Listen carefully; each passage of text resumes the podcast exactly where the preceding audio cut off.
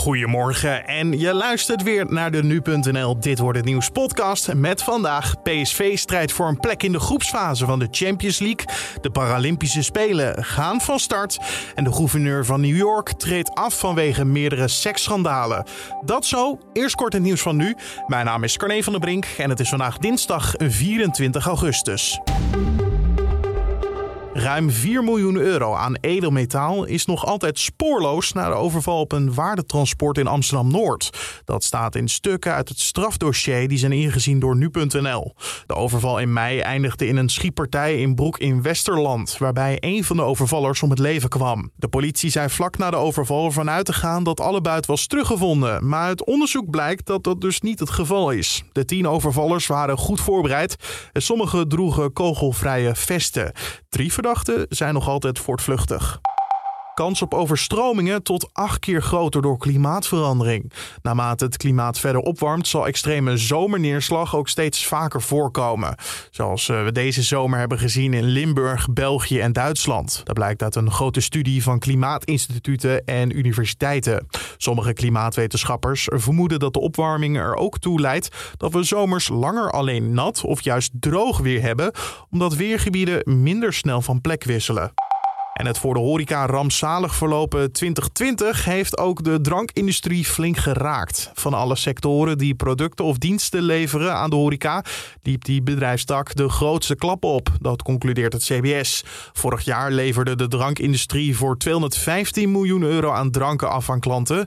Dat is de helft van een jaar eerder. Leveranciers van eten hebben veel minder te lijden gehad onder de lockdown in de horeca. En nog een berichtje van het CBS, want er komen veel minder buitenlandse toeristen naar Nederland om hier vakantie te vieren. Het gaat om een eh, miljoen minder toeristen die hier komen. En binnenlandse vakanties werden wel geboekt, maar die maken het verschil niet goed. De Nederlandse toerist in eigen land die, eh, die gaat weer ongeveer net zoveel als voor corona. En de buitenlanders blijven nog steeds weg. De grootste klappen zijn voor Noord-Holland en Amsterdam. Gebieden die het relatief goed doen zijn de Zeeuwse kust en plattelandsgebieden. En dan kijken we naar de agenda van vandaag, want wat staat er allemaal te gebeuren? PSV neemt het in de play-offs van de Champions League op tegen Benfica. Vorige week verloor PSV in Lissabon nog met 2-1, dus vandaag moet het echt gebeuren in Eindhoven. Als PSV Benfica uitschakelt, mogen de Eindhovenaren meedoen aan het hoofdtoernooi van de Champions League. Maar na vorige week is het misschien toch een beetje de vraag of Benfica wellicht gewoon een maatje te groot is voor PSV. Of was het slechts een misser? We praten erover verder met sportjournalist Jeroen van der Zanden in gesprek met mijn collega Julien Dom. Uh, ja, je zou het misschien als een missetje kunnen omschrijven. Het grappige is eigenlijk dat ja, ik heb na, na een nederlaag nog bijna nooit zoveel uh, positieve geluiden en zoveel tevreden blikken gezien. Want PSV, PSV verloor weliswaar met 2-1, maar ja, het spel was eigenlijk hartstikke, hartstikke prima en bood best wel perspectief. PSV kreeg ook ja, flink wat kansen. En zeker in de tweede helft, hè, want ze stonden bij rust met 2-0 achter. Kwamen ze toch nog een beetje terug? Uh... Precies, precies. En vooral Cody Gakpo viel daar ook, ook uh, of daarbij ook op. Die, uh, die nam echt zijn ploeg bij de hand. Hè. Die heeft nu, eigenlijk als jonge speler, is hij nu, uh, had hij de, de aanvoerdersband ook om zijn arm. En ja, die maakte het nu echt waar. Die, uh, die ontwikkelt zich hartstikke goed. En die nam echt uh, PSV uh, ja, op sleeptouw en scoorde ook. En ja, eigenlijk met wat meer geluk had er nog wat meer in gezeten. Is hij dan gewoon het geheime wapen voor PSV deze dinsdag? Ja, dat zou je kunnen zeggen. Aan de andere kant, de kracht van PSV is eigenlijk dit seizoen juist dat ze echt, echt gewoon een collectief vormen. Waarbij het gevaar ook van meerdere kanten komt. Hè. Zo je ziet ook uh, Madueke, die ja, die heeft zich ook echt in rap tempo ontwikkeld. Dat zag je bijvoorbeeld, ja, of eigenlijk in meerdere wedstrijden, maar ook bijvoorbeeld in Johan Cruijffscheld tegen Ajax, waarin die echt een plaag was voor de, voor de verdediging van Ajax.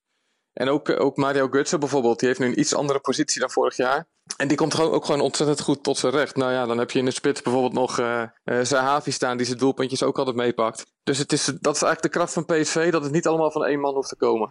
Als je één ding moet noemen als verbeterpunt waar het uh, vorige week fout ging, wat zou je dan benoemen? Ja, weet je, het is, Benfica is altijd eigenlijk al een ploeg geweest die gewoon heel slim is en, en heel erg loert op de kansjes die ze krijgen. dus het klinkt misschien een beetje cliché, maar je moet gewoon echt zorgen dat je achterin gewoon me mes scherp bent. Want dat soort ploegen, je hoeft maar één keer niet op te letten en uh, het balletje ligt erin. Ja, stel nou PSV gaat door, een mooie wedstrijd, mooie pot voetbal vanavond.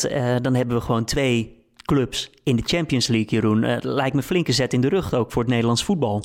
Ja, ja zeker. Ja, dat gebeurt niet meer zo heel vaak. Hè. Het laatste jaar, de laatste keer was in uh, seizoen 2018-2019. Toen waren het Ajax en PSV. Een keer daarvoor moet je wel helemaal terug naar 2010. Dus nou, dat geeft wel aan dat het uh, niet meer zo vanzelfsprekend is voor Nederland. En laten we ook niet vergeten de financiële belangen. Hè? Ik bedoel, het gaat wel gewoon om 35 miljoen euro voor PSV vanavond. Uh, ja, die kunnen ze gewoon ontzettend goed gebruiken natuurlijk. Wellicht wel eens op de transfermarkt nog wat gaan doen. Dus ja, dat is zeker niet, uh, ook niet onbelangrijk om even aan te stippen. Sportverslaggever Jeroen van der Sande was dat in gesprek met collega Julien Dom. Nog een klein zetje in de rug voor de Eindhovenaren. PSV won namelijk in 1988 in de finale van de toenmalige Europa Cup 1 na strafschoppen van Benfica. Ze hebben het dus al eerder laten zien. En de 16e Paralympische Zomerspelen gaan van start. Deze worden ook gewoon in Tokio gehouden en duren tot en met 5 september. Tokio was trouwens eerder ook al eens gaststad voor de zogeheten Paralympics. De tweede editie werd namelijk ook daar gehouden, dat was in 1964. Nieuwe sporten deze editie zijn badminton en taekwondo. Daarentegen zijn zeilen en gehandicapte voetbal in teams van zeven geen onderdeel meer van de Paralympische Zomerspelen. Atleten Fleur Jong en triatleet en handbiker Jetse Plat dragen de Nederlandse vlag bij de openingsceremonie. En Andrew Cuomo vertrekt als gouverneur van de staat New York vandaag. Dat nadat hij twee weken geleden opstapte vanwege beschuldigingen van seksueel misbruik. Vanuit de democratische hoek kwamen al veel geluiden dat de 63-jarige politicus moest opstappen. Onder andere president Biden vond de positie van Cuomo niet houdbaar. Na onderzoek bleek dat Cuomo jarenlang vrouwen, vooral oud-medewerkers, seksueel zouden hebben lastiggevallen.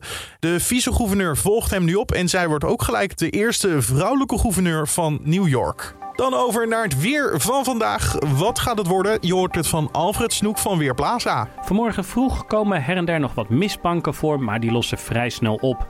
Daarna is er veel ruimte voor de zon. Vanmiddag wordt hij ook wel af en toe afgewisseld door wat stapelwolken, maar het blijft overal droog. De wind uit noordoostelijke richting waait vanmiddag matig, windkracht 3 tot 4. En daarmee wordt het 20 graden op de Waddeneilanden en in het noorden van Groningen en Friesland, tot plaatselijk 23 graden in het binnenland. Dankjewel Alfred Snoek van Weerplaza. En om af te sluiten, misschien wel de grootste ergernis van deze moderne tijd. Ja, je bestelt een pakketje en er staat dat die dinsdagmiddag wordt geleverd. Maar wordt die dat dan ook wel? Nou, zeker één op de zes pakjes wordt op de verkeerde dag afgeleverd. Vooral buitenlandse bezorgdiensten leverden pakketjes vaak te laat af.